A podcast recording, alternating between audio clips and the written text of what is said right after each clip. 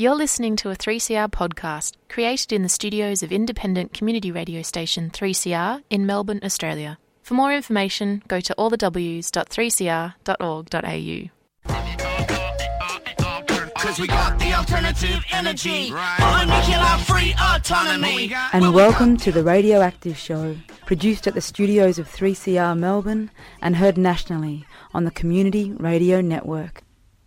Hello, and welcome to the Radioactive Show.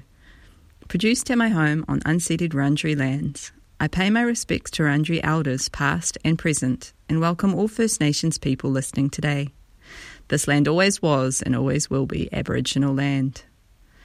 The Radioactive Show is distributed across these stolen lands known as Australia on the Community Radio Network and brought to you with the financial support of the Nuclear Free Collective at Friends of the Earth Melbourne. My name is AC. August 6th and August 9th this year mark the 76th anniversary of the nuclear bombing of Hiroshima and Nagasaki. It seems right to have a show that's focused on the world's nuclear bomb survivors. So today I'm bringing you highlights from the second of ICAN's Ban School series, which is titled Resistance is Forever. You can learn more about ICAN's Ban School by going to their website at icanw.org.au forward slash band school. The second session of Band School dives into the rich and living history of resistance of First Nations people in Australia and the Pacific to nuclear colonialism. We'll start with the introduction from Tali Mangione, Fijian Italian PhD candidate at the School of Culture, History and Language at the Australian National University. Positionality in the Pacific and in um, Indigenous worlds as well is very important. So I'm just going to go ahead and introduce myself.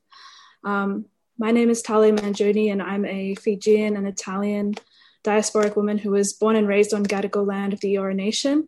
And now I currently live and work on Ngunnawal and Ngambri lands, otherwise known as Canberra, which really is the heart or invented capital of the settler colonial nation state.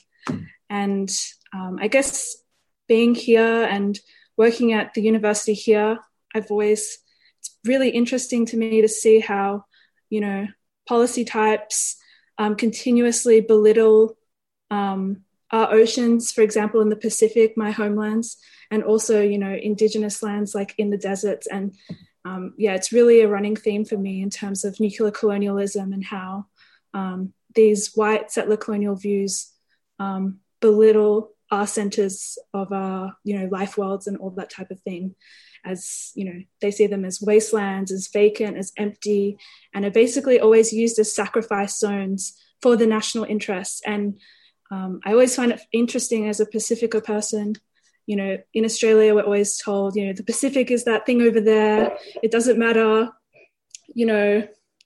Um, but actually it's kind of at this nexus of like militarism um, nuclear testing and all of this national interest um, and competing geopolitical powers as well. So I think it's really special today that we get to have a conversation um, between Pacific Islanders and Indigenous peoples um, of so-called Australia, um, and have this, um, you know, cross-cultural conversations, and start to be, you know, start to do truth telling around, you know, what has been the negative and costs of nuclear testing and colonialism. That was Tali Mangione, introducing the second band school series on First Nations resistance to nuclear colonialism. Next up, I wanted to share the presentation by Wayne Kijiner, President of the Marshall Islands Student Association, or MISA for Pacific. He speaks about the revival of student activism around nuclear issues at the University of South Pacific in Fiji. Uh, hello, everyone. Iakwe. Uh, my name is Wayne. I'm from the Marshall Islands. Uh, this is currently my fourth year in Fiji. I've been studying at the University of the South Pacific, uh, engineering and physics. So, uh, firstly, uh, who are we? Um, we are the Marshall Islands Student Association. So we comprise of um, Marshallese students studying at both universities, uh, University of the South Pacific and the Fiji National University. So um, we started out as a, a, a group of students just wanting to share our stories uh, with the stu- other students from the region, and we wanted to uh, raise awareness on the nuclear issue in the region. Um, we found that when we came to study in Fiji, not a lot of the students on campus uh, here in Fiji did not actually know about the history of nuclear testing in the Marshall Islands. And for ourselves, uh, we did not know about the history of nuclear testing throughout the Pacific region. Um, we've heard stories about uh, French Polynesia, Australia, Kiribati, but we didn't know to, to what extent these tested uh, test nuclear tests were happening in the region. So our goals are firstly to raise awareness on the nuclear issue in the region and maintaining this awareness through student-led activities um, by talking with students and um, uh, doing some uh, cultural and engaging with them. Um, over the years, we've grown a network and we've engaged with partners such as ICAN, um, Young Solwara, and then we've uh, they've helped us really a lot in pushing the narrative and talking about um, talking about the history of nuclear testing in the Marshalls. And um, one of our main campaign is uh, what we call uh, "My Fish is Your Fish," which is um, is based on this truth that we are all connected by the same ocean. So this idea that being connected by the same ocean, we we try to connect with our students and let them know that uh, these issues are not our own. Um, being connected by the ocean means that our history of nuclear testing is all the, also the history of uh, uh, uh, contamination and the destruction of nuclear weapon uh, affecting those throughout the region in the Pacific. Uh, it gave us a, it gave us a means to connect with the students as they are the future leaders in the region, as well as a way to reach out to current leaders of the country. Um, so MISA has done some work in writing letters to uh, governments, like for example our own.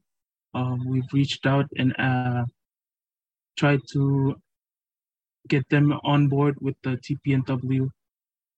Um, some of our work we've done, we've done webinar sessions or Talanoa session. Uh, these are just like some pictures of uh, what what what we've done. Um, so the the picture, this one, this picture here is very powerful. I really like this one because uh, it shows uh, the old lady there is uh, Miss uh, Betty Edmond. She's a nuclear uh, survivor in the Marshall Island, and we had the honor of uh, talking with her and her telling her stories. And we did this, and we recorded, and then um, the video is available on YouTube. It's called uh, "My Fish Is Your Fish," so you can always view that. But uh, I like, I really like this pictures because you can see three different generations. So this is the older generation sharing her story to the second generation and the youngest, the third generation. Uh, moreover, there's a famous picture of a nuclear victim, a boy. His name is Iroji Gibbonleaf. He, uh, this picture is widely used uh, all over the world when, whenever people are talking about uh, the nuclear issue and the testing in the Marshall Island. So what we found out was Betty Edmond was the brother of this young boy in the picture who passed away many years before he was he, uh, he grew up to be a full adult. And she, this is her sharing her story with us, and we are really grateful. We had the highest honor of uh, talking with her and capturing her story in form of a video documentary. Um, and these are some of our uh, activities in USP. Um, the girl here in the far end, that's Myra. He's one of our MISA members, and the uh, boy on the other end, it's uh, Nimaya. They're both uh, MISA Marshallese students uh, studying in Fiji, and they're also uh, descendants of survivors. And we had the great opportunity of talking with uh, Ms. Vanessa Griffen, um, and sharing these stories and experience uh, with the students uh, in, at the university. Um, and so, so why why do we uh, why is this important? Uh, like I said, we noticed that the lack of awareness of this history was really present uh, at the university. Like many of our friends did not know this history, and ourselves with uh, regards to uh, what happened in the rest of the Pacific. Um, and also, there is this really strong need to resolve the nuclear history.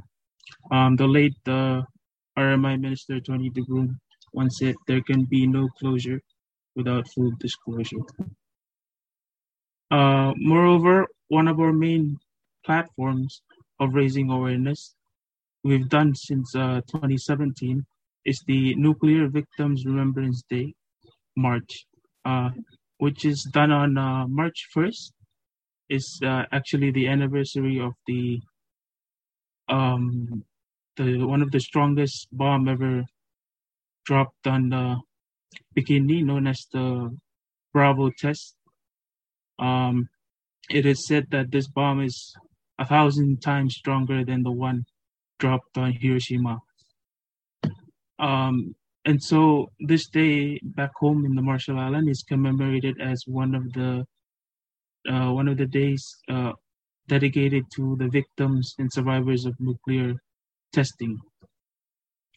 And our movement has grown steadily over the years since 2017.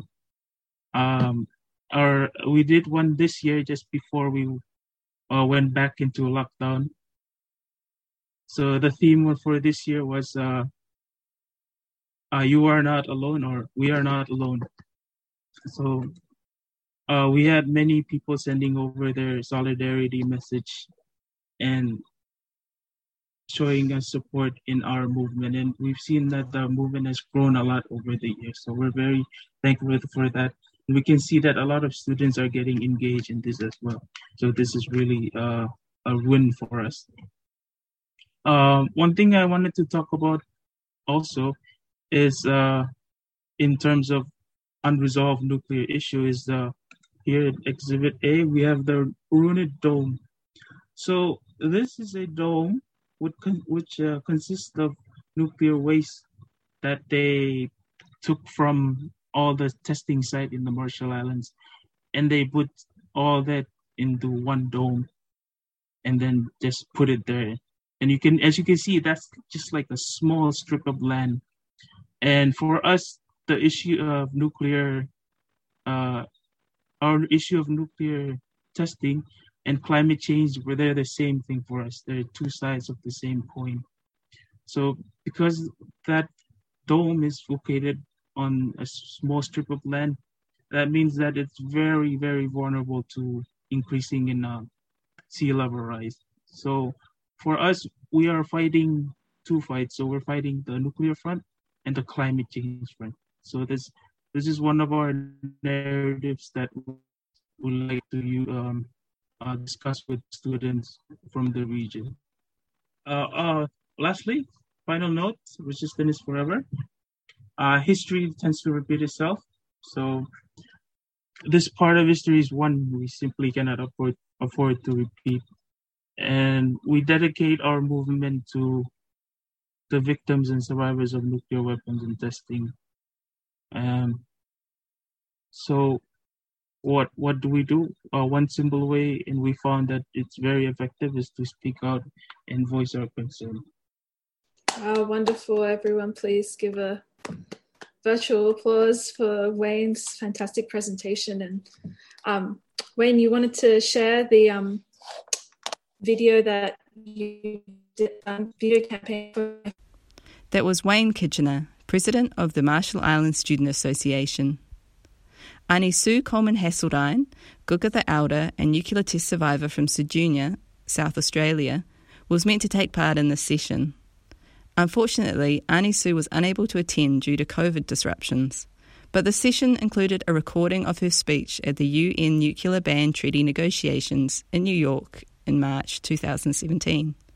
It's an incredible speech, and I wanted to share it with you all as well. Thank you, Madam President. My name is Sue Coleman Haseldine. I was born in 1951 on Koonibba Mission. I was a small child when the British and Australian governments tested nuclear weapons in the South Australian desert near my birthplace. For over a decade, full nuclear explosions and hundreds of experiments dispersed plutonium and other weapons materials, contaminating almost all of Australia. Aboriginal people were still living close to the test sites and were told nothing about radiation. Some communities were so contaminated that most people developed acute radiation sickness. High rates of cancer were eventually documented in the 16,000 test workers, but no studies were done on Aboriginal people and others living in areas of fallout, many of whom were even more highly exposed. High rates of cancer and chronic illness haunt my family and our wider community. My small town of Ceduna is being called the cancer capital of Australia. I worry about animals and plants which are also harmed by radiation. They can't speak for themselves and are ignored and left to die. Today, the Australian and South Australian governments are again proposing new nuclear waste dumps for South Australia, as if having been poisoned once, it's somehow okay for us and our lands to be radioactively sacrificed again. The language and rationale being used today is very similar to that of the 1950s desolate, unused lands being used in the national interest. We won't accept this, not for us, not for the broader community. We know from bitter experience that nuclear materials and weapons can never be safe. Aboriginal people have the oldest living culture on the planet and have cared for these lands continuously. Despite attempts to annihilate, assimilate, and suppress us, we remain committed to looking after our people, cultural knowledge, lands, and waters. Though we live in remote Australia, we now know that everywhere they have been used worldwide, nuclear weapons have devastated people and their lands.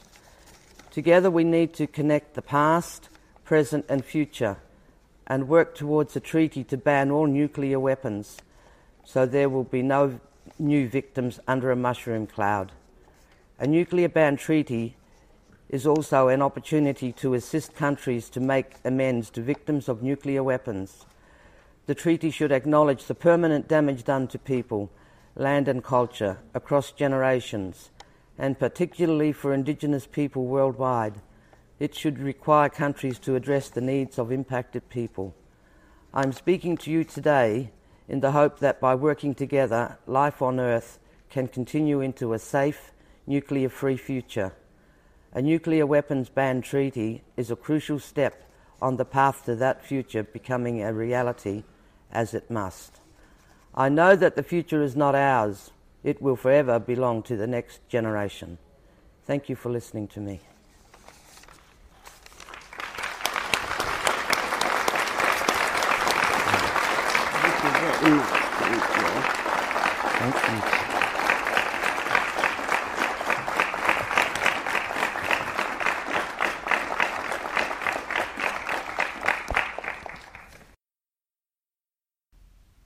That was Ani Sue Coleman Haseldine, Kokatha elder and nuclear test survivor, from her speech to the UN in 2017.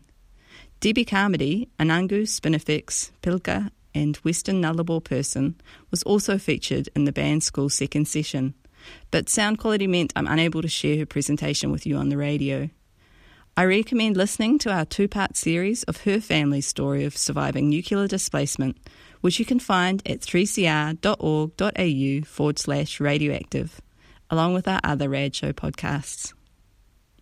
That's it for today. You've been listening to The Radioactive Show, produced for 3CR at my home in Naarm, Melbourne, and broadcast across these stolen lands known as Australia through the Community Radio Network.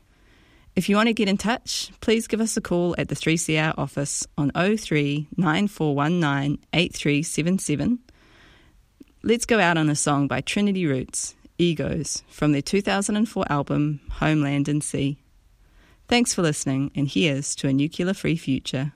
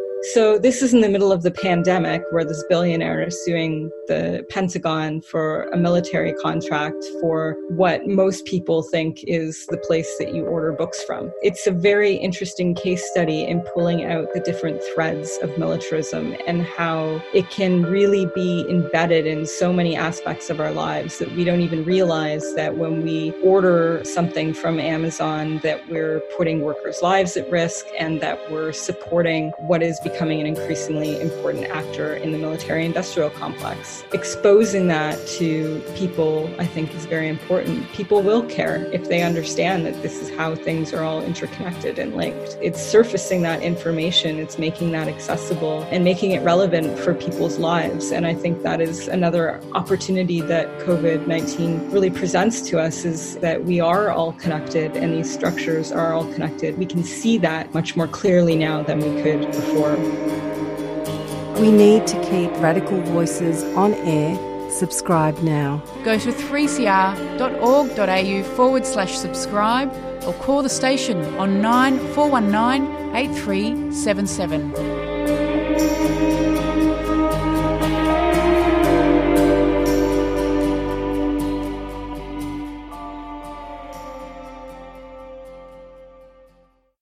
You've been listening to a 3CR podcast produced in the studios of independent community radio station 3CR in Melbourne, Australia. For more information, go to allthews.3cr.org.au.